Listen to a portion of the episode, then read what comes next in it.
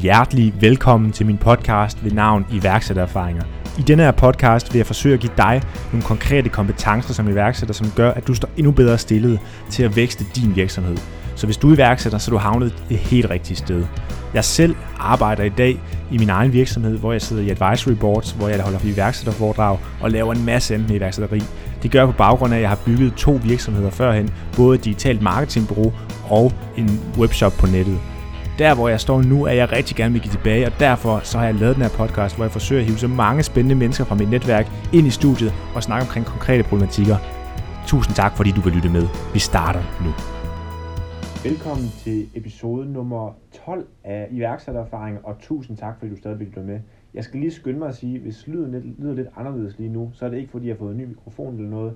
Det er fordi, øh, nogle gange så er jeg lidt presset med at få klippet de her podcasts. Så lige nu der sidder jeg altså på et hotelværelse i København og ved at klippe det sidste færdigt. Og derfor så sidder jeg og snakker i sådan en mikrofon, jeg har til min telefon. Så det vil sige, når vi går i gang med podcasten, så bliver lyden god igen. Det er kun lige introen her, hvor lyden er lidt anderledes. Jeg har i dag øh, besøg af Alexander Krav, som vi kender fra Statum. Øh, Statum, den her platform, der hjælper med at screene kandidater og ansætte kandidater til scale-ups, altså hurtigt voksende virksomheder. Sammen med Alexander i dag skal vi snakke omkring, hvordan man øh, ansætter den rigtige medarbejder, og hvad man skal gøre, når man skal ud og ansætte medarbejdere. Og jeg mener virkelig, den samtale, jeg har med Alexander i den her podcast, det er sådan en samtale, jeg vil ønske, jeg havde haft med ham, inden jeg ansatte den første medarbejder, og bare inden jeg begyndte at skulle ansætte overhovedet, fordi der er så mange gode konkrete råd. Jeg glæder mig virkelig til at præsentere dem for jer, så jeg synes bare, at vi skal komme i gang med det samme. Vi ses på den anden side. Velkommen til, Alexander. Mange tak, Kasper. Og øh, tusind tak, fordi du vil deltage i min podcast her. Kunne du ikke tænke dig lige at starte med at fortælle øh, lytterne, hvem du er, og hvad du har lavet, øh, ja, indtil du er endt der, hvor du er i dag, og så videre? Jo, det kan du tro, og tusind tak, fordi jeg må være, være med. Øh, jamen, jeg hedder Alexander Krav. Jeg er i dag 25 år gammel, og øh, jeg er medejer af en virksomhed, som hedder Statum, som er et digitalt rekrutteringsbureau. Men øh, hvad ellers, jeg er opvokset i, øh, i Storkøbenhavn og boet ja, i Københavnsområdet størstedelen af mit liv. To ganske almindelige middelklasseforældre, en politimand og en kantinedame. Ja. Øh, og øh, ja, øh, har egentlig været, hvad skal man sige, jeg har dykket sport i mit liv. Jeg er tidligere elitegymnast, øh, okay, og har brugt ja. rigtig, rigtig meget af mit liv i en gymnastiksag. Og øh, da jeg ikke kunne det længere, så øh, blev jeg træner i stedet for. Mm. Øh, og har været med til at sende nogle af vores danske landsholdsgym eller danske, har været med til at sende nogle øh, dan, danske gymnaster på vores landshold i Danmark. Nå, øh, så det har været en rigtig, rigtig stor del af mit liv, øh, fra jeg var to år til jeg var 20. Øh, så gik der lidt for meget bajer i den i gymnasiet. øh, og øh, der er begyndt øh, jeg så også at få sådan min første skabertrang til at lave virksomheder, så jeg startede faktisk også min første virksomhed i det må have været i første G, tror jeg faktisk. Øh, det gik, øh, det gik ikke særlig godt. Vi købte nogle ja. produkter hjem fra Kina, blev snydt, tabte en masse penge. Øh, men, øh, det, hvad, hvad var det for nogle produkter, hvis man må spørge ind til det? Det var, jeg, var, jeg, jeg gik ud på, på HHX i Lyngby, som ja. øh, herover er kendt som et sted, øh, hvor der er rigtig mange rich kids. Det mm. er det, men det, det er faktisk en super, super cool skole, masser, masser af søde mennesker, men der, ja. der er også lidt kedelige, øh, det har også et lidt kedeligt ryg, øhm, okay. havde de i hvert fald dengang. Så øh, der, som sagt, der er mange folk, der gik derude, som havde mange penge, og derfor så havde folk accessories til alt. Øh, og det var jo gerne Louis Vuitton eller et eller andet af det helt dyre. Og øh, der var også rigtig mange, der røg, herunder mig selv. Ja. Øh, så mig og en af mine venner, vi fik den geniale idé, jeg tænkte, det eneste, som folk ikke har en accessory til, det er deres cigaretpakke. Mm. Øh, og alle øh, folk snakker om de her skræmmebilleder, det var dengang, der ikke var så mange skræmmebilleder på endnu, men der mm. blev, var lige kommet en ny regel med, at nu skulle der være endnu flere på. Så tænkte vi, at vi vil lave et, øh, et sådan stilrent øh, silikonecover, som man kan putte sin cigaretpakke ned i. Mm. Øhm, sådan så, at man også kan være sej med sine cigaretter. Ja. Og, øh, det fik vi så bestilt nogle produkter hjemme fra Kina, som så viser sig at være i let kvalitet. Så jeg har stadig, hvis der er nogen, der vil overtage den forretningsidé, så har jeg stadig 10.000 liggende i min øh, forældres loft. Det er her med givet dig, ja. så jeg ikke har fået smidt ud endnu.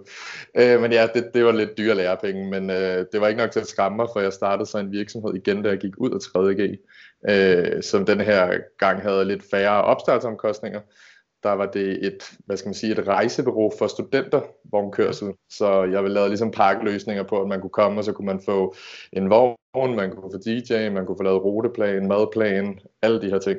Ja. Øh, og øh, det startede jeg op, og så tog jeg ud og rejste i Australien et halvt år, tænkte, at jeg havde hørt om alle de her internetiværksættere, som, som bare kunne drive virksomheder fra deres laptop, mens de mm. sad på en strand i Thailand. Øh, det fungerede dog heller ikke så godt i praksis, da der var 12 timers tidsforskel mellem Australien og Danmark, så fik faktisk ret mange sådan henvendelser på folk, som var interesseret, men det var pisse svært at koordinere med vognmændene, øh, og de var egentlig heller ikke super interesserede i at skulle give et, en del af deres cut til mig, fordi at de jo allerede var udsolgt to-tre år ude i fremtiden, så de havde ikke ligefrem problemer med at få solgt deres vogne. Nej, okay ja. øh, og efter det så startede jeg faktisk, øh, eller da jeg kom hjem derfra, så arbejdede jeg i salg i et par år, øh, hvor at jeg stille og roligt arbejdede mig op i en virksomhed og fik øh, ledelsesansvar, og sad til sidst og var ansvarlig for virksomhedens øh, rekruttering og onboarding af nye mm. medarbejdere.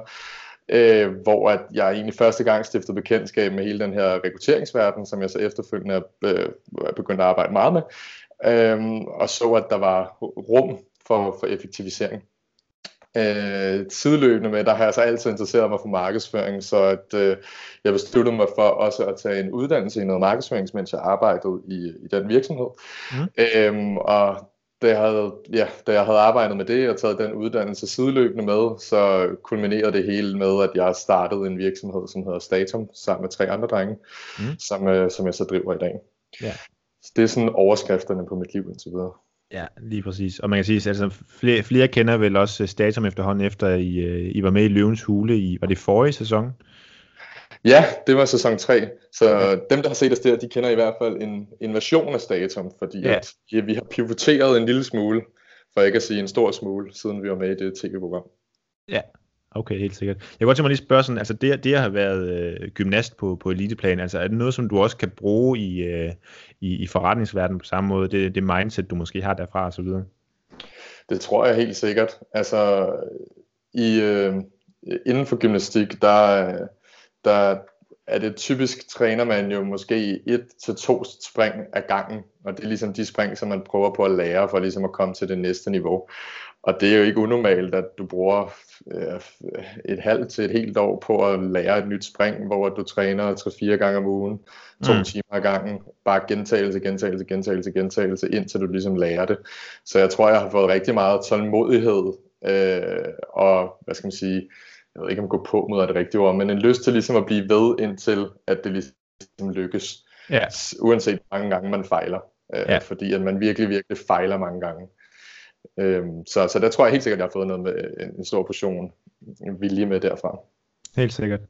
Nå, mega spændende. Altså et, et spørgsmål, Alexander, jeg stiller, øh, stiller alle gæster herinde, det er, ja. hvordan de første gang fik et salg i deres virksomhed, hvor de ikke ja. var en nær familie eller nær netværk, der ligesom købte noget ved en. Hvad, hvad gjorde du med, med dine projekter? Ja, men altså de første to var egentlig sådan lidt klassisk. Altså det der med silikonekopperne, der var det egentlig bare, at vi lavede en webshop, og så lavede vi noget markedsføring på det. Jeg tror bare, det var noget Facebook-annoncering. Men ja. i og med, at det aldrig rigtig kom i gang, så, så synes jeg ikke, at det er det bedste eksempel. Øh, men, men i forhold til vores øh, nuværende virksomhed, øh, Statum, mm. der var tre af os stifter. Vi havde alle sammen en salgsbaggrund, og vi havde øh, god erfaring med at sælge over kold canvas, så det var faktisk det første, vi gav os i, i kast med. Ja. Det var bare at begynde at ringe virksomheder op og høre, om vi ikke uh, skulle hjælpe med at finde nogle nye medarbejdere. Uh, vi har så sidenhen fundet ud af, at, uh, eller, at, at Canvas i, inden for rekrutteringsbranchen ikke er sådan det bedste salgsredskab, men det var den måde, vi, vi, vi fik langt uh, vores største del af vores første kunder på. Ja. Uh, så det var ja, bare godt canvas, ring til folk, prøv at overtage helt, helt sikkert. Det, det er sjovt, det er meget sådan atypisk, fordi ma- mange iværksættere, altså det, det, man har fundet ideen, og så er man meget sådan harm for at tage telefonen og, ringe, men der med hver jeres salgsbaggrund, så havde I ikke noget mod bare at gribe knoglen, og så bare begynde at ringe ud. Det, det, det er ret sjovt i forhold til mange af de andre svar, vi har fået øh, øh, på det spørgsmål. Ja. Øh, og, og hvad så, altså, altså, når man så starter Statum, og I går sammen i det team her, hvad var risikoen for ved at starte det? Jamen, vi havde, vi, vi var enige om, at vi skulle se, om vi kunne, i hvert fald den kapitalmæssige risiko, holde den lav, indtil vi havde et ja. eller andet form for øh, proof of concept, proof of business på, at det faktisk kunne lade sig gøre det her. Det skal siges helt til at starte med, der vil vi gerne bygge en, øh, en stor rekrutteringsplatform, som kunne matche virksomheder på baggrund, øh, virksomheder og kandidater på baggrund af kandidatens personlighed og virksomhedens virksomhedskultur. Ja. Øh, og vi vil gerne op på et niveau, som hvor at man havde sine sociale, hvad skal man sige, sine venner på Facebook, sit professionelle netværk på LinkedIn, og så havde man ligesom sit CV og sin karriere på, øh, på Statum. Det var sådan ja. den vision, vi startede ud med. Øh, så det, vi vidste godt fra start, at det var noget, som ville komme til at koste mange penge. Øh, men til at starte med, der tror jeg, vi lagde 10.000 ind, og så sagde vi øh, vores jobs op. Øh, så, så man kan sige, at den største risiko, som vi gjorde, det var jo egentlig, om, om hvis det nu ikke lykkedes, kunne vi så få vores jobs tilbage, som egentlig, ja. hvad skal man sige, var ret godt lønnet dengang. Øh, og så er der selvfølgelig altid noget, noget stolthed, som man, når, man, når man netop siger et godt betalt job op, og man er ved at gøre karriere i en anden virksomhed, øh, så er det jo ikke alle, der måske synes, at det er en smart idé at prøve at, at lave en virksomhed, hvor man går rundt og siger, at man vil udfordre LinkedIn. Helt sikkert, og det, det tror jeg, det, igen, det er meget typisk det her med, der, der er, altså, det er ikke altid alle, der tror lige meget på ideen som en selv. Altså, man er typisk den, der tror, tror mest på sin egen idé altid. Øh, ja, og det, det, kunne jeg forestille mig. Jamen, det kunne jeg bare forestille mig med det koncept, I har også. Altså, der må der også være nogle gange, hvor I har altså, gået sådan og, og skulle bakke hinanden op i at sige, at det er sgu en god idé det her. For jeg kunne forestille mig, når man er ude og snakke med mennesker om det, som ikke er lige så meget inde i det, de vil aldrig nogensinde kunne sætte sig ind i, at, øh, altså, hvor, hvor stort potentiale der er på samme måde, som I ville. Ja, men helt sikkert, og det tror jeg det, det bundede i, at vi var, vi, og alle os, der stiftede virksomheden, var ret unge, men der var ikke mm. rigtig nogen af os, der havde taget en videregående uddannelse. Jeg var den eneste, som havde taget en lille smule, og jeg havde kun taget to år på en erhvervsakademisk uddannelse, men øh, ellers så alle mine, mine medstifter, de har kun øh, gymnasiet at, ja. at vise. Øhm, så vi, men vi, fordi vi i stedet så for at have arbejdet os op i, i uh, erhvervsmarkedet, så havde vi alligevel fået nogle stillinger, hvor vi sad alle sammen med, med rekrutteringsansvar. Så vi kunne bare se, at øh, der, det er virkelig svært, hvis du ikke, hvis du aldrig har prøvet at ansætte før, aldrig prøvet at rekruttere før, øh, hvordan fanden skal du så gøre det? Men ja. man skal sige, alle vores jævnaldrende, de var jo stadig på universitetet og har aldrig nogensinde været i nærheden af at skulle ansætte en medarbejder, så de forstod jo overhovedet ikke virksomhedsideen, eller Nej. hvad fanden problemet var derude, og ja, alle de ting her. Ja. De havde nærmest knap nok den LinkedIn-profil, øh, ja, fordi ja. det er de færreste studerende, som, som har det. Så, så du har helt ret i, at øh, jeg tror stadig den dag i dag, at der er mange, der ikke aner, hvordan fanden at vi kan drive en virksomhed på at hjælpe folk med øh, virksomheder med ansat. Men, øh, helt sikkert. Og øh, Alexander, lad os prøve at spore os lidt ind på øh, emnet, som vi skal snakke om i dag, som jo er, sådan ansætter du i din virksomhed, altså sådan ansætter du øh, både din første ansatte, men også bare når du skal ud af flere ansatte. Og ja. når man begynder at, at starte en virksomhed, så på et eller andet tidspunkt, hvis det går godt, så skal man jo ud og have ansatte. og der er det jo så vigtigt, at man får nogen, der, der vælger at søge job hos en. Ja. Altså det bliver sådan mindre første step. Hvordan får man folk til at søge job hos, hos ens virksomhed? Hvad er det for nogle, for nogle mekanismer, man skal ind og, og, og kigge på her? Ja, det er et godt spørgsmål, og også et, øh, et stort spørgsmål. Øh, jeg, vil faktisk, jeg vil faktisk anbefale, at man startede et helt andet sted. Ja. Øh, at, man, at man startede med at, altså analyse lyder måske lidt tørt, men starte med at kigge på ens selv og ens virksomhed, ja. øhm, og finde ud af, hvad det egentlig reelt er, man har brug for. Øhm, og det kan eksempelvis være sådan helt basale ting, som at kigge på sit stifterteam, og hvis man allerede har nogle ansatte, så kigge på, hvem er vi egentlig, og hvilke, hvilke kompetencer har vi egentlig i forvejen. Øh, og hvad er det, vi så gerne vil opnå med den her ansættelse? Ansætter vi bare for, fordi at vi, vi vækster og tænker, at når man så, så skal man jo have flere medarbejdere? Mm. Eller er der konkrete mål? For eksempel, at når man vi vil gerne ansætte en sælger, fordi vi gerne vil omsætte for 200.000 mere om måneden, øh, ja. eksempelvis. Eller øh, har man et generelt mål, om man bare gerne vil vækste, så kan det jo også være, at det er en, en marketingsperson, man skal have ansat. Så der er i hvert fald der er mange ting, som, man, som er værd at overveje, inden man ligesom går i gang med den her ansættelse. Også i forhold til, er man villig til at oplære en person i det her, eller skal man ud og finde en, som ligesom er køreklar klar fra start. Øh, det er jo et spørgsmål om tidsperspektiv. Hvis man nu er på sådan en, øh, hvad skal man en, en venture-rejse, altså man har fået en investering, og man skal indfri nogle mål inden for seks måneder for at kunne få den næste investering, mm. så har man jo mere travlt, og måske ikke tid til at oplære en person, og skal derfor fra start være sådan knivskarp på, hvilke kompetencer det kræver. Ja. Så, så det jeg tror det er rigtig vigtigt, eller det er rigtig vigtigt, at, og ligesom kigge kig ind på sin virksomhed, sit team og sine kompetencer og finde ud af, hvad det reelt er, man mangler. Øh, og så ligesom lave fundamentet ud for det, altså jobopslaget og, øh, og, og de efterfølgende rekrutteringsproces. Fordi man skal tænke på, at øh, jeg, jeg, jeg plejer at sige, at rekruttering det er lidt en blanding mellem, mellem salg og marketing. Man skal bruge mange af de samme værktøjer. Ja. Så øh, når man laver alt sit materiale, altså sit stillingsopslag, så svarer det lidt ligesom til, at man laver en, lad os bare sige, en Facebook-annonce eller en landingsside på ens, øh, på ens hjemmeside. Den skal, den skal laves til at konvertere. Ja. Den skal være, den skal være øh, fortæl, slå på de rigtige USP'er ud fra den målgruppe, som man gerne vil have, konvertere til et lead, altså en ansøger. Ja. Så hvilke ting er det, man skal slå på? Og når man ligesom har styr på, styr på, på alt det, så kan man jo så efterfølgende tage fat i, øh, hvor man så skal distribuere det her ting, altså hvor er målgruppen henne. Ja. Øh, og det er en, en, en næste skridt. Og der er jo så selvfølgelig rigtig mange forskellige steder, man kan poste øh, sin, sin jobopslag, øh, alt efter hvad, hvad det er for en type medarbejder, man gerne vil have. Men ja. jeg vil sige, at det er, hvis man er sådan helt i starten af sin virksomhed, så mm. er det at det er rigtig godt at bruge sit netværk, og jeg vil endda gå så langt som at sige, at jeg vil anbefale, at man ansætter en bekendt. Ikke fordi, okay. man, skal, ikke fordi man skal ansætte ens bedste ven, man skal selvfølgelig stadig være, øh, øh, hvad skal man sige, følge de, øh, de ting, som man har fundet frem til i sin, sin analyse, at man har brug for. Mm. Men, men når du er i helt early stage af din virksomhed, så er det godt at få nogen med, som nærmest måske har fulgt dig helt fra starten på sidelinjen, forstår, hvad du går igennem, øh, og ligesom ved, hvor vigtigt det her er for dig. Ja. Øhm, der er i, i Danmark øh, hvad skal man sige, stor udskiftning i jobmarkedet, altså folk de shuffler meget rundt i jobs, så, så du kan risikere, at hvis du hiver en ind øh, udefra, som du, du ikke har nogen som helst relationer med, og heller ikke kender nogen af dit netværk, at de ikke føler en lige så stor øh, commitment over for dig og virksomheden, øh, mm. som hvis at du får en ind, som faktisk har, hvad skal man sige, du har en eller anden, en eller anden form for relation på.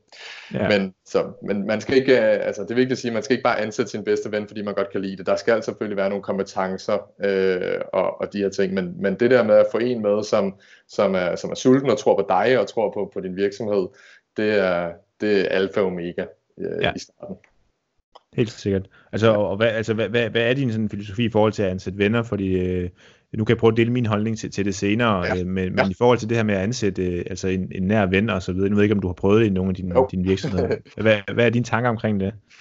Ja, men altså det, det, jeg har prøvet, jeg har både brændt mig på det, øh, altså i den, de to første virksomheder, jeg startede, det var med venner. Ja. Øh, og det gik, der var nogle ting, der gik godt, og også nogle ting, der gik dårligt. Øh, man kan så sige, at her efterfølgende, Statum har jeg også startet med venner, og mm. nogle af vores første medarbejdere var også venner. Men vi ansatte ikke folk, fordi de var venner. Vi ansatte folk, og ligesom at vi gik sammen og stiftede virksomheden, fordi at vi virkelig beundrede nogle sider af hinanden og kunne se nogle kompetencer, som den anden person havde, som vi ikke selv havde, og ja. synes virkelig, at det dannede mening for et godt team. Og det har vi så også stolet på hinanden, at vi havde erfaring. Vi havde arbejdet sammen før, så vi vidste, hvordan hinanden ligesom var i en arbejdssituation. Øh, det, det satte vi bare rigtig stor pris på, og så, lavede vi så har vi så også lavet aftaler fra starten med, med både os stifter, men også folk, vi efterfølgende er ansat, at det er virksomheden før venskabet, hvis man kan sige det på den måde. Ja. Altså, det, det, det er virksomheden, der kommer først, og det er egentlig bare en, en fordel, at, at, øh, at vi kender hinanden, og vi ved, at vi kan arbejde sammen, men man, ja, man kan ikke trække en, et, et relationskort, som, øh, som skader Nej. virksomheden. Nej, helt, helt enig. Altså, det, jeg tror, det, det er meget samme holdning, jeg har. Altså man kan sige, Markus, jeg drev forretning med i tre år. Ja. Øh, jeg, jeg var jo ret glad for, at vi lærte hinanden at kende, øh, altså via studiet, det vil sige lidt mere professionelt, ja. hvorimod jeg tror, det ville være sværere, hvis man var barndomsvenner eksempelvis, at starte ja. en virksomhed sammen. Jeg tror, du var det. Øh, fordi jeg tror i hvert fald, det er vigtigt, at man sådan har fået tale sat, at man skal kunne sige til hinanden, hvis, øh, øh, hvis det, man har lavet, det er noget pis. Altså for at sige det sådan lige ud. ja. Men man skal, også, man, man, skal, man skal kunne være ærlig over for hinanden i forretningen, fordi det er også det, der udvikler forretningen. Så jeg, jeg er helt enig med din betragtning. Ja. Altså, jeg vil sige, for at sætte det på en spids, så vi startede jo, vi startede jo faktisk fire stifter, øh, eller vi var fire personer, der startede Statum, ja. øh, men efter et år var vi desværre nødt til at, øh, øh, at sige farvel til en af vores stifter, som øh, jo var en super øh, ubehagelig oplevelse, ja. men øh, han kunne ikke følge med længere.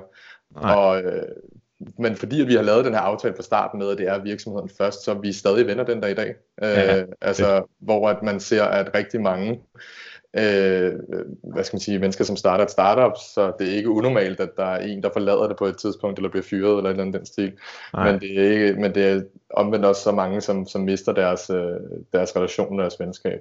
Så, ja. så det er vigtigt at sige, at det er virksomheden først. Jeg ser ja. bare nogle klare fordele i, at man kender hinandens styrker og svagheder mere indgående, end man kan øh, lære med en ved bare vi igennem nogle jobsamtaleprocesser, fordi du, du kan øh, finde ud af meget om folk, men det er reelt først, når du arbejder sammen eller har arbejdet sammen, at du ved, om, om det er et godt match. Helt enig. Så lige for at opsummere, altså når man skal ud og ansætte øh, en medarbejder, så er det først vigtigt, at man ligesom lige får fundet ud af, hvad er det for nogle kompetencer, man har brug for, hvad skal erfaringsniveauet være på den her person. Og når man ja. ved det, så kan man ligesom begynde at, at, at, at afsøge øh, øh, hvad man siger, markedet for, for mulige kandidater. Og der siger du, at netværk er noget, som det man måske kan anbefale allermest. Hvad, hvad, hvad nu, hvis man ikke kender nogen som, øh, i sit nære netværk, som måske er, øh, har de kompetencer, man skal bruge nu her? Ja, altså jeg vil altid anbefale, at man laver et opslag på LinkedIn og Facebook, uanset hvad. Ja. Fordi at selv hvis man ikke selv kender en person, så er der, vil der altid være en, som kender en.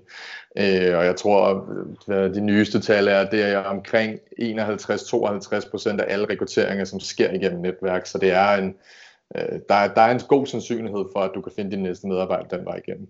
Ja. Øh, men hvis det så ikke kan lade sig gøre, øh, så vil jeg, hvis vi igen tager udgangspunkt i, at man er en, en forholdsvis nyopstartet virksomhed, så vil jeg prøve at kigge på nogle af de gratis jobportaler, så man ikke skal ja. ud og bruge for mange penge til at starte med. Øh, og det kan være en virksomhed, eller det kan være sites som The Hub, som er et danske bankprojekt. Mm. Øh, det er gratis, øh, og det er kun startups, som må lave jobopslag. Øh, så kan jeg faktisk også anbefale ja. Jobnet, som er statens jobdatabase.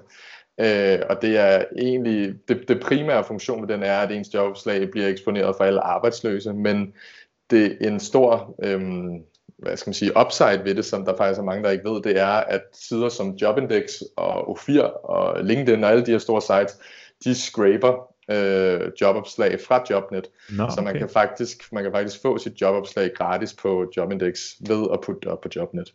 Okay. Øh, så i stedet for at betale 3-10.000 øh, kroner til Jobindex, så kan man gøre det i stedet for. Okay, øh, yes. Og øh, det sidste sted, som jeg nok vil poste til at starte med, det vil være i relevante Facebook-grupper. Der er alle mulige grupper på Facebook, altså inden for alle brancher og nicher og sprog, hvis det, hvis det er det, man skal bruge. Øhm, så ind, ind og, og finde frem til nogle af dem, det, øh, det, det kan anbefales. Ja, og så kan man sige, så når man så har, har postet de forskellige steder og, og får, får fortalt omkring, hvad, hvad, hvad det er for et job og alle de ting, så får man også synligt en, en, en, en del ansøgninger. Øh, hvad, hvad, jamen, hvad så med altså alle de ansøgninger her, fordi det, det jo kan være enormt svært at, at navigere rundt i. Nu har jeg selv prøvet ja. at sidde øh, med nogle gange også, fordi nogle, øh, nogle gør sig enormt umage, og andre kan man se har, har bare lige udskiftet firmanavn med, med et andet ja. firmanavn. Altså det er, jo, det er jo vidt forskelligt, hvordan folk de gør. Altså kan, kan man vurdere alt ud fra ansøgningen, eller hvordan beslutter man, hvad man skal ind til en samtale? Tale bagefter? Ja, altså noget af det, som vi slår os meget op på i Statum, det er, at vi øh, kigger mere på folks personlighed end, end for folks CV. Øhm, fordi at netop som du selv siger, altså der er nogen, som er dygtige og som har forser og kompetencer inden for at lave et pænt CV og som slår på de rigtige ting. Men omvendt er der også andre, som, hvor kompetencerne bare ligger et andet sted, og det er ikke nødvendigvis sam, sammenligneligt med det, de lige formår at få fremhævet i CV'et. Men det er klart, at hvis du får 100 ansøgninger, så har du nok ikke tid til at ringe dem alle sammen op og få en snak med dem. Men jeg vil så omvendt også sige, at hvis man er et, et startup og ikke har, hvad skal man sige, prøvet at ansætte særlig mange gange før, så tror jeg, eller så vil det typisk være et problem, at man nærmest ikke kan få nogen ansøgninger, eller nogle mm. kvalificerede ansøgninger. Så, så hvis det er det, vi tager udgangspunkt i, så vil jeg helt klart anbefale, at man, at man bruger lidt tid på faktisk at kigge på, på, øh, på ansøgninger og CV'et, og måske gå videre ind og prøve at se, om man kan finde folk på LinkedIn, eller kigge på de virksomheder, de har arbejdet i, og blive klogere på de ting, som de ikke selv har formået at fremhæve. Øh, og virkelig, hvad skal man sige, lave lidt research. Og det er ikke fordi, man skal bruge en time på hver, men bare bruge 5-10 minutter på hver person.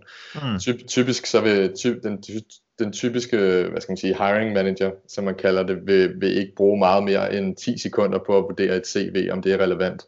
Øh, og, og her, der vil det være de typiske ting, som at når man kan lide uh, layoutet, er der nogle stavefejl, kender jeg de virksomheder, som personen har arbejdet i. Og ja. hvis der ikke umiddelbart er noget, der springer ind i øjnene, så vil man, så vil man sige, at det er ikke relevant det her. Men der er altså rigtig tit nogle, øh, nogle guldkorn gemt, som kandidaten bare ikke har formået at fremhæve.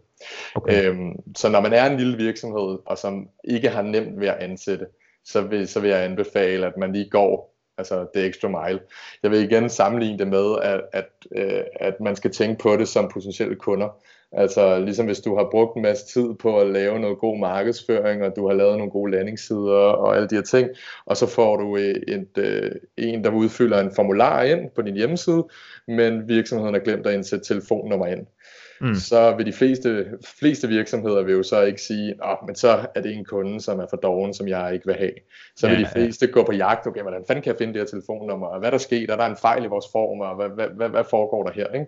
Mm. Øh, der, der vil jeg give de, de altså kandidater det, det samme benefit of a doubt, og, og se om man ikke lige, om der ikke er noget interessant og relevant alligevel, netop fordi at man som udgangspunkt vil have mangel på, på ansøgere. Helt sikkert. Okay, så det er, det er sådan en, en screeningsproces, øh, altså mere eller mindre, hvor det handler om ligesom at igen, få, få indtryk fra så mange som muligt. Der er sikkert nogle ansøgninger, man måske ikke kan filtrere fra øh, lige så stille, men, men ja. få snakket med så mange som muligt, for ligesom at finde ud af, hvad, hvad der gemmer sig øh, bag ved ansøgningen, altså hvad, hvad er det for en person, der har skrevet den her i stedet for. Hvad, ja. hvad, hvad, hvad så altså efter, når du så har fundet ud af, at nu har vi fundet nogle, nogle mennesker, som vi faktisk synes kunne være ret interessant til det her job, så skal mm. vi have dem ind til, til en samtale af en eller anden slags, altså en jobsamtale. Ja, og altså det jeg nævner før, der vil jeg anbefale, at man bare at man tager en telefonsamtale med dem, som øh, som man har besluttet sig for at give en chance. Og igen, okay. det er klart, at hvis, at hvis der er 50, så kan du selvfølgelig ikke tale med alle sammen, men jeg vil mene, at man til et, et job vil man sagtens kunne tale med, med 10 personer. Ja. Øh, især hvis man ikke har prøvet at ansætte særlig mange gange før, fordi så har man brug for at, at tale med lidt forskellige mennesker og danne nogle forskellige indtrykker. Men ja. allerede på bare en 10 minutter screening samtale, hvor man lige spørger lidt ind til, øh, Nå, hvorfor har du ansøgt, og hvem er du, og så videre. Der vil man kunne fornemme, om det er en person, man for det første øh, hvad skal man sige, finder relevant nok at tage, tage det samtale, men også om det er en person, som rent faktisk øh, har motivation for, for det her job, eller om det bare er en, som er blevet tvunget af jobcentret til at, til at søge stillingen. Mm-hmm, yeah. Men når man så er inde der, altså så, så er det igen noget, som jeg vil anbefale, at man gør på forhånd, det er, at man ud fra de ting, som man har brug for at finde ud af, om kandidaten øh, ligesom kan indfri. Altså man har jo fra starten sat sig ned og tænkt, okay, det er de her kompetencer, vi skal bruge, det er det her mindset, det er den her personlighed, som, som man skal have for at passe ind i vores virksomhed. Så vil jeg skræddersy nogle, nogle jobsamtalespørgsmål ud fra det. Og grunden til, at jeg siger det, det er fordi, at de fleste mennesker, som jeg har mødt i hvert fald, de, de har selvtillid nok til at tænke, at de sagtens skal afholde en jobsamtale, uden at skrive nogle spørgsmål ned på forhånd. Så det, så det, så det, ja. bliver, det bliver sådan lidt freestyle, det bliver sådan lidt tilpasset til den enkelte samtale, og det er sådan set også fint nok, at det hele ikke er totalt scriptet, men, men det problem, der opstår, hvis man ikke stiller de samme spørgsmål til alle personer, man interviewer, det er, at man ikke kan sammenligne dem øh, objektivt. Så bliver, det, så bliver det i stedet for subjektivt, og så ender man med at tage en, en ansættelsesbeslutning på baggrund af ens mavefornemmelse omkring, hvem man bedst kunne lide. Ja. Altså hvem man havde den bedste samtale med, ved hvad der flød bedst. Og det vil altid være den person, som ligner dig selv mest. Og så ender du med at ansætte en kopi af dig selv, og så får du måske faktisk ikke de kompetencer, som I i starten var kommet frem til, at I faktisk skulle bruge. Øh, så jeg vil altid anbefale, at man, at man får skrevet nogle vigtige spørgsmål ned, ja. og at man så får lavet dem som adfærdsspørgsmål. Ja. Øh, og adfærdsspørgsmål betyder helt konkret, at man i stedet for, at jeg spørger dig, Kasper, er du god til at, at, at lave podcast? Tror du, du vil kunne gøre det her i vores virksomhed? Og du så siger, ja, det tror jeg helt sikkert, jeg vil kunne gøre. Så vil man spørge ind til, jamen, kan du fortælle om noget, som du tidligere har gjort, øh, som afspejler, at du vil kunne løfte opgaven med at lave podcast i vores virksomhed? Mm. Og så vil du ligesom være tvunget til at gå ind og forklare, ja, men jeg har tidligere lavet en podcast, og den fik 10.000 lytninger, og jeg gjorde sådan her, sådan her, sådan her. Mm. Øhm, der er noget forskellig forskning, som siger, at, at gammel adfærd er en rigtig god indikator for fremtidig adfærd. Okay. Så, så i stedet for at, at, at stille, hvad skal man sige, et, et fiktivt scenarie op og sige, hvordan vil du gribe den her opgave ind i fremtiden, hvor folk så kan, kan freestyle og finde på, hvad skal man sige, best case scenarios, så er det bedre at få dem til at redegøre for, hvad de har gjort tidligere, fordi at det vil være en god, et godt pejemærke for, for fremtidig adfærd. Ja, okay. Så det er sådan, det er sådan helt grundlæggende overvejelser, som jeg, vil, øh, som jeg i hvert fald vil forberede, inden at jeg fik folk ind til en jobsamtale. Det, det, er, det er helt interessant. Har, altså har, har I nogle, sådan, altså, nogle faste spørgsmål, som I stiller alle kandidater, altså på, på, på tværs af, uanset hvad for en stilling det er?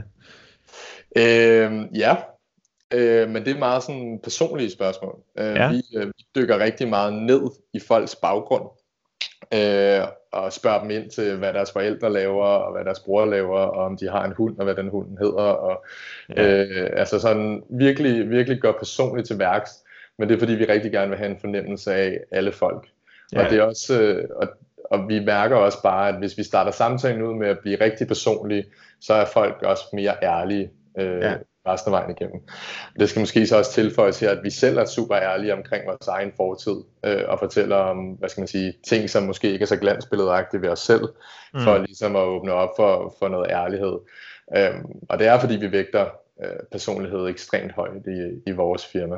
Øh, at der skal virkelig, vi, der skal være, der skal være et match der. Så, ja. så det, det er noget, der går sådan overens på alle, alle ansættelser, vi laver. Ja, ja. Okay. Spændende. Det synes jeg, det, synes, det er mega interessant, det her med de adfærdsmæssige spørgsmål, man skal ind og stille. Men, ja. men altså, lad, lad os nu sige, at vi får, vi får 10 kandidater ind til jobsamtale, øh, som vi så skal til at vælge imellem. Hvor, altså, hvor mange jobsamtaler vil du anbefale, man har med dem? Skal man have en, to eller tre? Det er jo meget forskelligt, hvad man ser derude, hvor, hvor mange forskellige samtaler der er. Fordi, øh, så vidt jeg kan forstå, så er der nogen, der starter med at sige, første samtale, det er at få et indtryk af personen, og så begynder man at forhandle ved nummer to eller tre.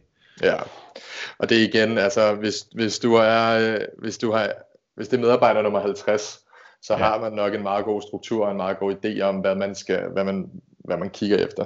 Men hvis, det, hvis I stadig er under 10 medarbejdere, øh, og det er så stadig en af de medarbejdere, som jeg vil betegne som en nøglemedarbejder, så vil jeg sige, at processen jo nærmest ikke kunne blive for lang. Den kan selvfølgelig blive for lang i den forstand, at, at øh, kandidaten falder fra, øh, fordi mm. det bliver en ineffektiv proces, og de føler, at man bare spilder tiden. Øh, men jeg kan, jeg kan give et eksempel på, øh, hvad, hvad vi selv gør. Mm-hmm. Øh, vi har som sagt den her øh, indledende screening-samtale på telefonen, og efterfølgende så øh, kommer personen så ind og øh, har et, øh, en jobsamtale med hvad skal man sige, den nærmeste leder. Så hvis øh, jeg skal bruge en person til, til marketing, jeg er marketingansvarlig i Statum, så mm-hmm. vil det være mig, der har den første samtale, og der vil, ikke, der vil ikke være andre med. Og det er egentlig i forhold til, at det godt kan blive... Øh, lidt intimiderende, hvis der sidder to mod en eller tre mod en i en jobsamtale situation. Ja. Øhm, så jeg plejer at tage den alene, og det er en times tid, hvor det egentlig bare handler rigtig meget om, om hvem er du, og hvem er jeg, og hvad er statum, og hvor vil vi hen, og hvorfor, hvorfor øh, er vi ved at ansætte i den her stilling nu. Hvis øh, personen så efterfølgende stadig er interesseret, og jeg er interesseret, så laver, opsætter vi en, eller så inviterer vi personen ind igen, men til en case, mm hvor at vi øh, hvad skal man sige, ja, prøver at simulere en arbejdssituation ja. for at se, hvordan folk tænker. Fordi igen, selvom man stiller adfærdsspørgsmål og ligesom tvinger folk til at sætte nogle ord på, hvad de tidligere har gjort, og den vej igennem forhåbentlig kan gennemskue deres kompetenceniveau, ja. så øh, er det bare en god ting at altså, teste, det lyder negativt, men ligesom få, få en indikator for, hvad, hvad, niveau vi egentlig, øh, personen egentlig er på. Ja. Øh, og det kan være ekstremt lavpraktisk. Vi har for eksempel nogle øh, researchers ansat, som sidder og, øh, og finder relevante profiler på LinkedIn til vores kunder, altså relevante kandidater, øh, en form for headhunting kan man kalde det. Mm. Øh, men de øh, er ikke selv i dialog med de her mennesker, de finder dem egentlig bare. Øh, og vi laver en, en case med dem, hvor at vi siger, at den her virksomhed skal ansætte en ny sælger, mm. hvor, hvor i hvilke 10 andre virksomheder kunne medarbejderen være ansat i dag. Ja. Øh, hvis det for eksempel er Telia, når man så kunne det være, at medarbejderen var ansat i et af de andre store teleselskaber. Ja, ja, ja. Og efterfølgende så beder vi så personen at, at, at finde 10 interessante profiler, som kunne være, det, være på papiret det rigtige match for den her virksomhed. Mm. Øh, og det er jo super lavpraktisk, og det er heller ikke fordi, der er nogen, der har gjort det forkert endnu, men der, vi får et indblik i, hvordan folk tænker, hvordan tænker folk, at de vil løse den her arbejdsopgave, og hvordan griber de det an, og hvor dybt går de ned i de forskellige ting. Så der er nogle, mm. hvad skal man sige, nogle omlæggende faktorer, som gør, at vi får et bedre indblik i, om er, er folk meget grundige, er folk slækker folk og prøver at springe over, hvor gæret er lavest, tænker folk, springer, tænker folk ikke logisk, øh, alle, alle sådan nogle ting. Så ja. det, det giver rigtig god indikator. Og hvis en person så også øh, hvad skal man sige, går videre for den samtale, det skal så sige, at til case-samtalen, der møder man øh, nogle af de andre øh, partnere i Statum, ja. så de ligesom også øh, kan, kan mærke personen an. Og hvis man efterfølgende så er enige om, at det er sgu, øh, det er sgu et rigtig godt bud det her, så bliver man inviteret med til øh, en fredagsbar i Statum, mm. øh, som vi kalder øltesten. Ja. Øh, eller det er nok ikke os, der har opfundet det, men det, det hedder øltesten. Ja. Øh, men i stedet for, at vi bare sidder og drikker, drikker en øl, så prøver vi også, vi har en gang om måneden, der har vi noget, som vi kalder Sjov med Statum, ja. som er teambuilding arrangement, som ja. går, hvor der er en ny medarbejder hver gang, som har arrangeret, hvad vi skal lave. Okay. Øh, og der prøver vi at få folk med til det event fordi at det, vi laver næsten altid nogle lege og nogle konkurrencer, øh, og det er bare rigtig godt at se en person i et konkurrence øh, setup, fordi ja. det typisk er der, man får folks øh, sande jeg at se. Æ, altså, er, er det en person, som altså, råber og skriger, og altså, nærmest kører sine kollegaer over for at vinde, eller er det en person, som, øh, hvad skal man sige, ja, kaster sig selv under bussen for at spille sine øh, kollegaer gode. Øh, der, i, I de der situationer, der, der ser man virkelig folk sande jeg. Ja. Og øh, efterfølgende så spørger vi så kollegaerne i Statum, om der er nogen, der ligesom øh, har, vi kalde veto på, at den her person skal ansættes. Mm. Øh, og hvis der ikke er det, så, så tilbyder vi så jobbet, altså som frem til alt er godt. Ikke? Øhm, ja. Så, så det, er sådan, det er sådan en proces, hvor vi først validerer, om vi kan, om, vi, om jeg, mig som bliver den nærmeste leder, kan lide personen. Efterfølgende mm. så validerer vi en eller anden form for kompetencer i den her case, og sidst så vurderer vi så socialt fedt i den her, øh, ja, i det her øh, øltesten. Ja, Helt sikkert. Så det vil sige, altså den, den rækkefølge, I tager, det er, I starter med at kigge kompetencer, og derefter er det kulturen, ligesom, altså så er det, så er det ligesom det, der skal være det sidste match, som skal, som skal passe perfekt, øh, i forhold til, at det skal passe ind på holdet og så videre. Ja, altså eller det første, det er, hvad skal man sige, det kulturelle match med den nærmeste ja. leder. Altså ja. det, det er det vigtigste, hvis det, fordi at, hvis det er der, så kan kompetencer tillæres. Ja. Øhm, men ja, det sidste, Øh, det, det er, hvad skal man sige, det kulturelle match med resten af teamet, fordi at det ja. simpelthen også vil være en, hvad skal man sige, for ressourcetungt, hvis alle, der var igennem en rekrutteringsproces, skulle møde hele teamet. Øh, så, så, det, så det er kun det, sidste felt, der kommer, der ja. får lov til det. Og, og altså, jeg ved en ting, som øh, nu, nu har jeg selv haft en del øh, jobsamtaler og ansat ja. en del medarbejdere. Noget af det, som der sådan altid er lidt øh, øh, hvad man siger, hårdt at skulle, skulle snakke om osv. Det er hele, altså den her lønsnak. Hvor, hvornår bringer man den på banen, og hvordan bringer man den på banen på en god måde? Fordi det, det er jo sådan noget, hvor den ene skal sidde og argumentere for, hvorfor de er det værd, som øh, de gerne vil have, og på den anden side skal man sidde som virksomhed og argumentere for, hvad man er villig til at kunne, kunne betale. Hvad, ja. Altså, hvordan bliver det bare på banen første gang hos jer? Eller hvad, hvad, hvad tænker I omkring hele det emne?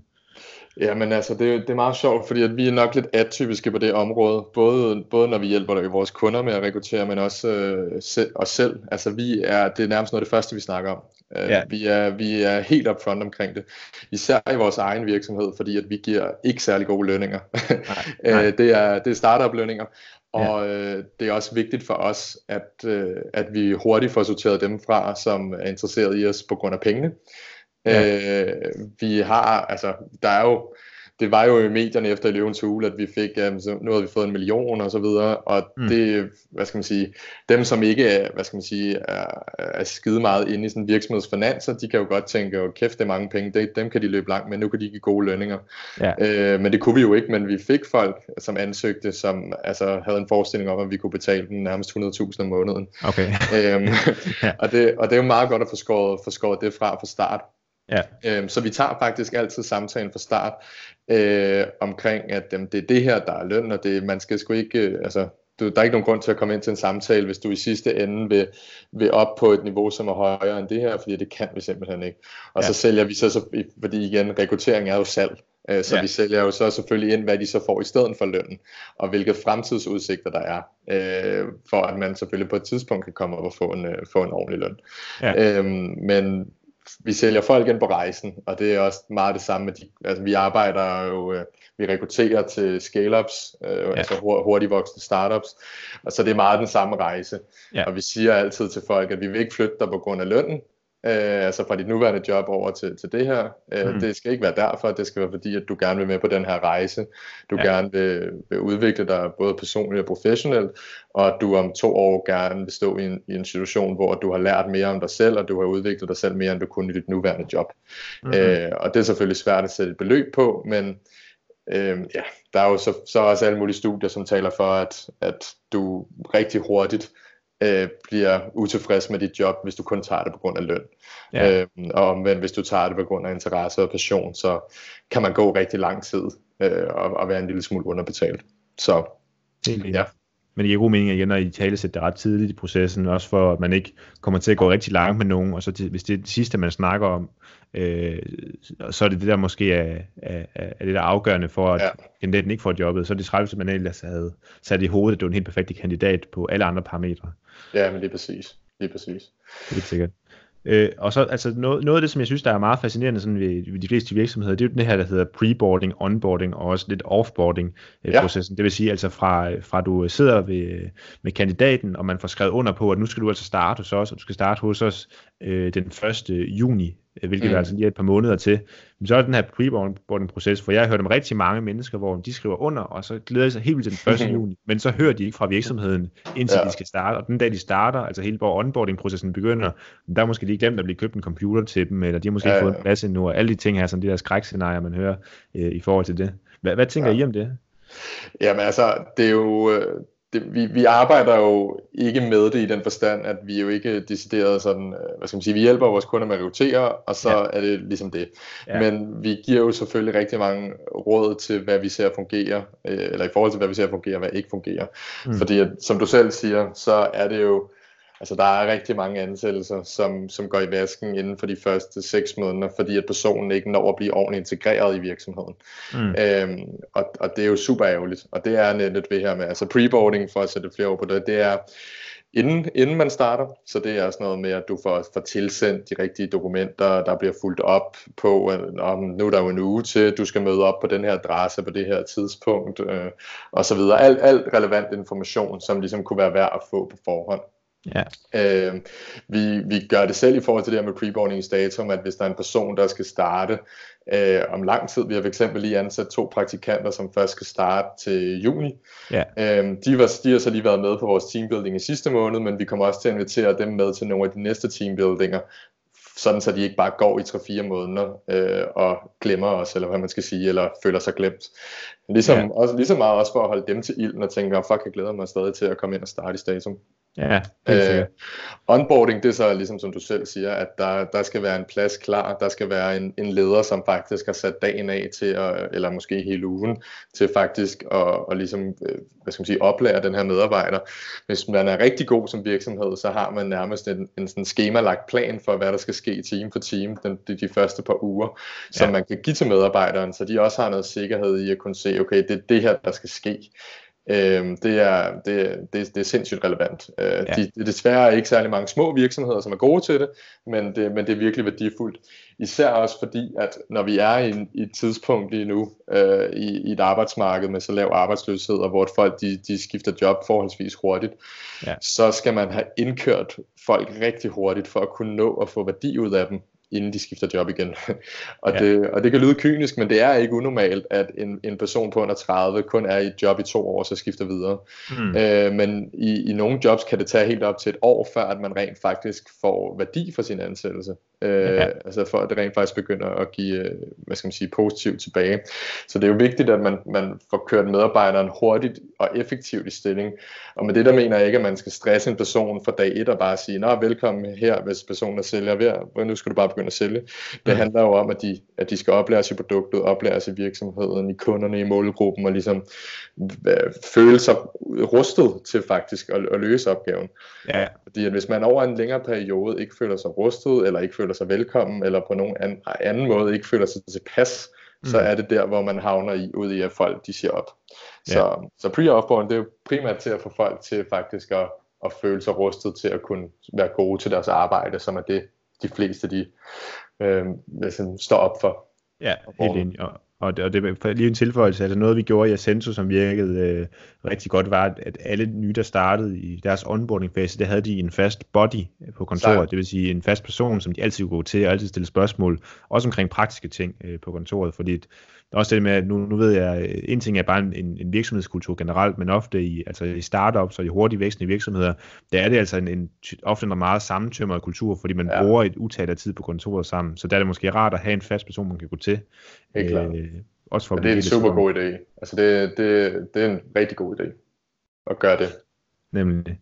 Hvad hedder det? Øh, en ting, som jeg lige kunne tænke mig, vi, vi snakker om, inden vi går videre til den case, tager med til i dag, det er egentlig så, øh, for nu er vi bare snakket sådan ansættelser generelt, og ja. øh, en ting, der er mange holdninger til, det er det her, når man skal ansætte sin første medarbejder. Fordi ja. det kunne jeg forestille mig, det, det er en smule anderledes end egentlig bare det her med at lægge en proces op og så videre. Øh, altså en første medarbejder, der synes jeg noget af det, som jeg synes, du var rigtig spændende at snakke om, det er, hvad er vigtigst her? Er det at ansætte efter kompetencer eller efter kultur? Øh, altså, jeg, jeg vil helt klart sige øh, efter kultur. Ja. Øh, altså, og, og, altså, og med kultur, det er, jo et, det er jo et lidt fluffy begreb, men helt grundlæggende, der handler det i princippet om at få en person ind, som ser, hvad skal man sige, nogenlunde ens på tingene, altså i forhold til, at I er alle sammen enige om, hvor I skal hen, altså mm. hvor, hvor skal den her virksomhed køres hen af, og så er I også nogenlunde alignet omkring, øh, hvad skal man sige, hvordan man når derhen i den forstand, at øh, I har de samme værdisæt, så I, ja. har ikke, I hiver ikke en ind, som er villig til at snyde, hvis resten af virksomheden har en meget høj etisk kode, eksempelvis. Ja. Øh, det var et dårligt eksempel, men du forstår, hvad jeg mener. øh, øhm, og at det generelt er en, som du kan, kan lide at være sammen med.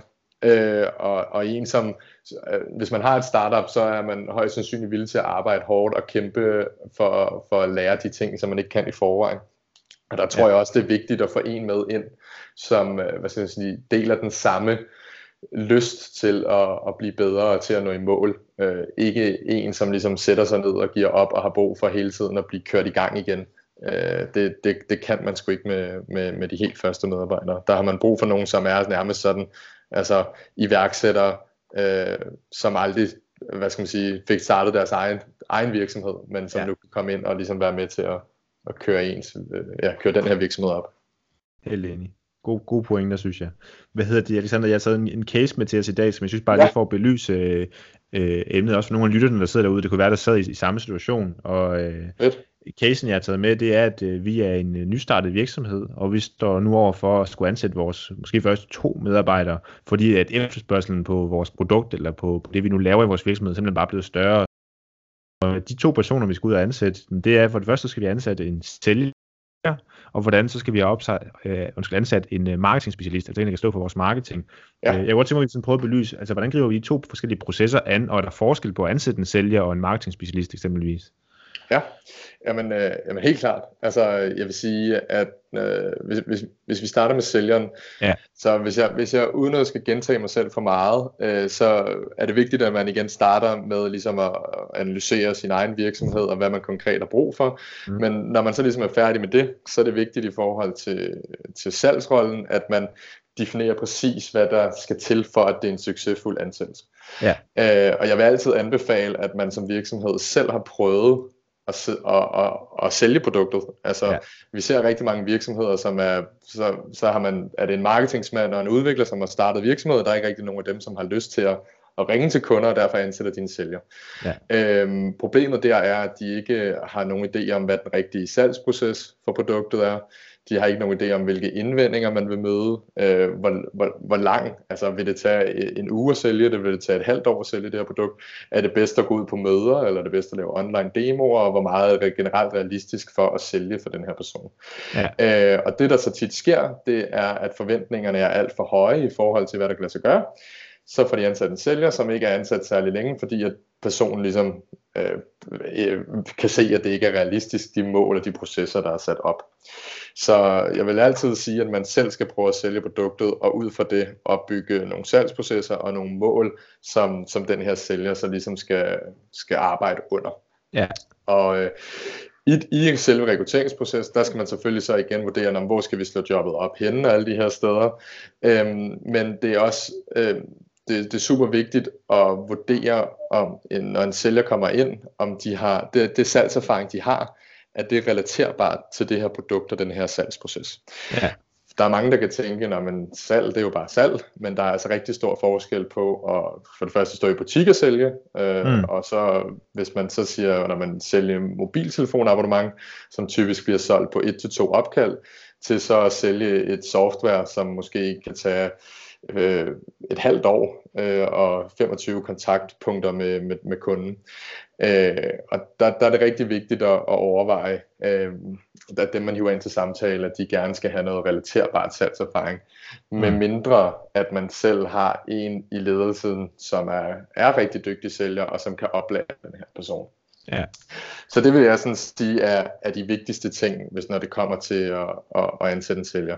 Og der vil jeg så også lige, for, for at lukke den ordentligt af, lave en case med den her sælger. Og simulere et salgsmøde, et salgsopkald, et eller andet den du er, bare for at få en idé om, hvilke værktøjer sælgeren rent faktisk har, og om de forstår at bruge det på den rigtige måde. Øhm, hvis, hvis vi tager fat i, øh, i marketingsmedarbejderen, så mm. vil, jeg, vil jeg helt klart starte med at overveje, hvad man reelt har brug for. Altså inden for markedsføringsfaget, der er der jo, der er jo sindssygt mange grene, man kan, man kan arbejde med inden for markedsføring. Ja. Øhm, så har man brug for en generalist, som kan lidt af det hele, men ikke rigtig kan noget. Det er sådan en ligesom mig. Mm. Øh, eller har man brug for en, en, en specialist, som er rigtig nørd i en, måske to grene af markedsføring, eksempelvis øh, betalt annoncering, eller SEO, eller, eller noget i den dur. Mm. Øh, og øh, der er det jo super vigtigt, at man tænker, okay, hvor er det vores primære kanaler er, og er der noget, vi vil fokusere mere på end, end andet? Er det for eksempel, øh, at vi har rigtig stor succes med, med Google, Google Ads, så kan det være, at vi skal have en, som bare er, er super nørd, nørd til det. Ja. Øhm, og øh, hertil vil jeg så også sige, at, at man kan overveje, om, om det giver bedre mening at, øh, at bruge et bureau øhm, til, hvis man har sådan nogle specialistopgaver, der skal løses. Ja. Øhm, fordi at, at et bureau jo bare vil være mere specialiseret, end, øh, end hvis du hiver en enkelt medarbejder ind, så, så vil de have flere ressourcer generelt at trække på, fordi det jo er en hel virksomhed, og ikke bare en, enkelt øh, person. Men hvis man beslutter sig for, at det rigtige for en, det er, at, øh, at man skal ansætte en, en, en specialist til ens virksomhed, så skal man jo selvfølgelig igen i sin rekrutteringsproces lave noget, en eller anden form for case, der kan validere, at personen rent faktisk øh, kan finde ud af det her. Ja. Og lige når det kommer til marketing, så er det jo, hvad skal man sige, super nemt i gåsøjne at teste det, i hvert fald hvis det er en, en specialist inden for, for noget SEO eller for ads på en eller anden måde, fordi man ligesom bare kan åbne programmerne og, og lade dem komme med, enten bede dem om at udføre en opgave, eller bede dem om at give feedback på ens nuværende setup. Ja. Øhm, men hvad der okay. i hvert fald er fællesnævneren for begge to, er, er at man skal have, altså ligesom have helt styr på, hvad det reelt er, man vil have ud af ansættelsen. Enig. Øh, en ting, som, øh, som jeg, jeg ved ikke, om, om det er faktisk noget, som I også sidder og arbejder ind med, men hvornår altså skal man som, som leder sidde og vurdere på, øh, den her medarbejder, vi har fået ind, som nu har præsteret øh, hos os i en periode, altså det kan være en måned, det kan være seks måneder, det kan være et år. Hvornår vurderer man, om det her det bare har været en godkendt øh, ansættelse, eller det har været en ansættelse, som man måske skal afskaffe igen? Jamen det er jo det, som er super svært, hvis man fra start ikke har, øh, hvad skal man sige, øh, skrevet ned, eller været helt klar i spyttet omkring, hvad det er, man gerne vil have ud af ansættelsen. Ja. Øhm, hvis man, lad os sige, har ansat en sælger, men ikke har, hvad skal man sige, forventningsafstemt med sig selv, øh, hvad er det, den her person skal sælge for, for at være en succes, eller hvor mange kunder skal den her person øh, give til virksomheden, for at det har været en succes, så er det jo super svært at vurdere, øh, ja.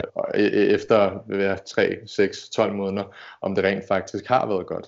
Mm. Øhm, så, så det er endnu en grund til, at det er super vigtigt for start at have et, en klar øh, sige, vision for, hvad er det, der skal ske.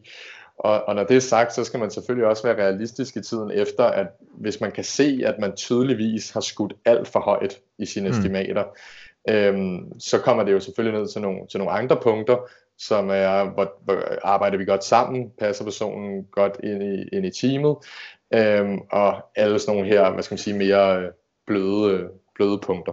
Ja, helt sikkert. Altså det, det sjove med salg var noget, noget som vi erfarede, øh, dengang vi, vi øh, havde, eller ansat salg, salg, sælger og så videre, det var ofte, det var nemmere at finde en, der havde salgserfaring i forhold til den disciplin, som man nu havde. Lad os sige, det var, at øh, det var nogen, der skulle, øh, hvad hedder det, kunne afholde møder med kunder og lave ja. kontrakter til dem alt det bagefter. Hvis de bare havde den erfaring et andet sted, så skulle man nok kunne lære dem al den viden, de skal bruge for det. Hvorimod det var enormt svært at tage en, der måske vidste alt om marketing, men så lærer vedkommende om salg. Ja, jamen det er rigtigt. Det, det, er, det er helt rigtigt, og det er også derfor, at, at jeg nævnte før der i, i, i case-eksemplet ja. af, at, at det giver super god mening at kigge på, om folk har arbejdet med noget relaterbart. Ja. Øh, fordi at, at viden, så kan du lære, men øh, rent sådan proces og måden, man har arbejdet med, hvis vi bare skal fortsætte med salg, det er, det er rigtig stor forskel. Så du kan godt have arbejdet med salg i 10 år, men ja. ikke nødvendigvis være dygtig til at sælge det produkt, som din virksomhed har, fordi at det er bare noget helt andet. Lige præcis. Ved du hvad, Alexander, vi begynder sådan at have været omkring øh, jamen, alle de emner, som jeg sådan skulle tænke, vi kunne komme ind på i forhold til at ansætte i ens virksomhed, og der har været enormt mange gode, sådan konkrete eksempler på, hvad man skal gøre, og hvad man bør gribe det an. Hele processen igennem faktisk, det har været øh, super godt, synes jeg. Et af de spørgsmål, som jeg stiller sådan til, til allersidst til, til alle, der er medvirket i podcasten, det er, hvis du nu skulle give dig selv et råd den dag, øh, du blev iværksætter for første gang, og du giver et råd til dig selv lige nu, hvad skulle det råd så være? Øhm, det vil faktisk være, at jeg vil øh, skulle læse flere bøger fra start. Mm. Øh, jeg har altid været, jeg har aldrig været særlig glad for gå i skole. Jeg har klaret det, altid klaret det fint nok, men det har jeg aldrig synes det var specielt sjovt, fordi at Øh, jeg kan huske til skole-hjem-samtaler, så sagde min lærer altid til, til mine forældre, at jeg hele tiden spurgte om, hvad, hvorfor lærer vi det her? Hvad skal jeg bruge det her til i den virkelige verden? øh, og, og, og, øh, men, men efter at det ligesom er, er kommet i gang med, med statum her, og der er kommet, hvad skal man sige, lidt mere ro på i starten, mm. der er det jo meget kaotisk, og man øh, arbejder alt for mange timer, og øh, måske også øh, lidt for ustruktureret. Ja. Øh, men nu her, hvor forretningen faktisk kører, og det går bedre, så har jeg begyndt at give mig selv tid til at læse. Ja. Øh, og læser både bøger om marketing, om ledelse og om, om, om iværksætteri generelt. Øh, og der er virkelig en masse bøger derude, hvor jeg sidder og tænker, hvis jeg havde læst det her for to år siden, så kunne jeg have sparet mig selv så meget smerte. ja, ja. øh, fordi at, ja, at det, det bare er sindssygt godt. Øh, altså, jeg kan nævne, hvis jeg, hvis jeg skal nævne tre bøger, som, som, jeg vil, øh, hvad skal man sige, som jeg vil læse i mhm. opstarten. Det er ikke, fordi jeg vil udskyde, det er vigtigt at sige, jeg vil ikke udskyde det at starte virksomhed, fordi jeg først skulle læse en masse bøger. Jeg vil bare hvad skal man sige, lige arbejde lidt mindre og så, og så læse i stedet for ja. i starten. Og så vil jeg læse den bog, som hedder Lost and Founder, mm. øh, som er en gut, der hedder Ryan Fisken, som har startet et, øh, et, øh, et stort softwarevirksomhed, som hedder Moss. Mm. Øh, og den handler, altså den vil give en perspektiv på om øh, rigtig mange ting, altså også om rekruttering og om ledelse, men generelt det her med, at hvis man, hvis man tager investeringsmidler ind, hvad det så egentlig er for en rejse, man bevæger sig ud på, øh, og hvad det kommer til at betyde for ens øh, fremtid. Mm. Så er der en virksomhed, som hedder The Lean Startup, som lidt ja. er blevet sådan en bibel inden for, for startup men som også er, er sindssygt god, og som også kan, tror jeg kan hjælpe mennesker, rigtig mange mennesker i forhold til det her med, hvordan man rent faktisk kommer hurtigt ud og tester sit produkt, og hurtigt får feedback, i stedet for bare at brænde en masse penge af. Mm. Øh, og den sidste, som jeg vil anbefale mig selv at læse, er en bog, som hedder Purple Cow, mm. øh, som øh, den handler egentlig sådan meget om marketing, men jeg vil sige, at den er god for alle øh, stiftere at læse, øh, fordi den egentlig bare taber ind i hele det her med, at fordi at der er så mange muligheder for, for, for kunder i dag, så er det ikke godt nok længere bare at være god Altså, man skal ikke have et godt produkt, man er nødt til at være ekstraordinær. Ja. Øh, og der kommer han også med rigtig, rigtig mange konkrete og gode eksempler på det. Så jeg tror, hvis man læser de tre bøger øh, i en sådan første startup-tid, så tror jeg, man kan spare sig selv rigtig, rigtig, rigtig mange fejl. Det synes jeg er et enormt godt tip og enormt brugbart, og jeg kan ikke, kun ikke genkende til det her med, når man har enten øh, læst øh, en bog eller lyttet en podcast, hvor man tænker, at jeg bare havde vidst det her for ja, et år siden. Så, det er præcis samme. Altså det, det er virkelig den, den følelse der, den, den slutter man på så mange gange, øh, og endda også, altså nu, øh, som, som du selv nævnte, der er ingen af os, der har øh, så vildt lange uddannelser. Altså der er også nogle gange, hvor man sådan tænker, det her det havde vi faktisk, det havde vi faktisk kunne lære noget om, hvis man havde, havde gået, øh, gået uddannelsesvejen nogle gange, eller hvor ja. droppede jeg selv under, ud af universitetet, hvor jeg nogle gange har sådan siddet i, i klassen og tænkt, okay, sådan noget som organisationsdiagrammer, det får jeg aldrig brug for. Og så sidder man to år efter og skal sidde og tegne en organisation, så alle forstår den og så videre. Så det, det er sjovt, som hvordan det, det kommer tilbage til en. Ja, ja men, er det, Alexander, hvis man nu gerne vil følge med i, hvad, hvad du og I foretager i fremtiden, øh, hvor skal man så følge med hen? Jamen det bedste sidder nok faktisk LinkedIn. Ja. Øh, at finde mig derinde. Øh, jeg er, prøver at være ret aktiv. Øh, så ja, Alexander Krav hedder jeg derinde. Ja, lige præcis. Og ellers skal jeg selvfølgelig også lige nok lige linke ind til jeres hjemmeside og så videre i show notes til her episoden, så man kan gå ind og, og, og, og kigge på og følge med i, hvad, hvad I laver. Helt sikkert. Øh, ellers, ellers så er der kun at sige, øh, videre, tusind tak, fordi du vil deltage. Det har været en, en fornøjelse og en masse konkrete tips. Jamen tak fordi jeg måtte. Og med de ord er vi altså færdige med dagens episode. Det var øh, så mange gode konkrete råd. Øh, som jeg, som jeg startede med at indlede og, og med at sige, altså jeg ved, hvad, der er så mange gode konkrete råd i den her øh, det er sådan, at jeg kommer til at gå tilbage til at lytte flere gange, fordi næste gang jeg skal have en ansættelsessamtale, så er det bare meget af det her viden, som jeg har behov for, fordi hele processen, hvordan man griber det an, hvad for nogle spørgsmål man skal stille, det er altså bare sådan noget, man har brug for, og det er bare så vigtigt, det er i orden, fordi hvis man ikke ansætter den rigtige person, det kan bare være enormt dyrt. Så øh, jeg kan altså kun anbefale lige at sætte en bogmærke ved den her episode og gå tilbage og lytte til den, hvis du nu en dag skal ud og ansætte din første medarbejder eller andet. Ellers så er der kun at sige, at du ved jo, hvor du kan følge mig hen efterhånden. Du kan følge mig på kasperødens.dk, min hjemmeside. Du kan også finde mig på Facebook, Kasperødens Instagram eller andre steder. Og så hvis du gerne vil gøre mig ekstra glad, så må du altså meget gerne give mig en anmeldelse der, hvor du lytter til din podcast. Det vil sige, lytter du på Spotify, giv mig en anmeldelse der. Lytter du på øh, iTunes, så giv mig en anmeldelse der. Det betyder bare meget for mig at få noget feedback fra jer, for jeg hele tiden ved, at jeg kan gøre bedre. I er rigtig gode til at sende mails til mig med forslag og alt muligt. Bare bliv ved med det, det betyder så meget for mig. Og ellers så er der kun at sige, at vi ses på næste torsdag.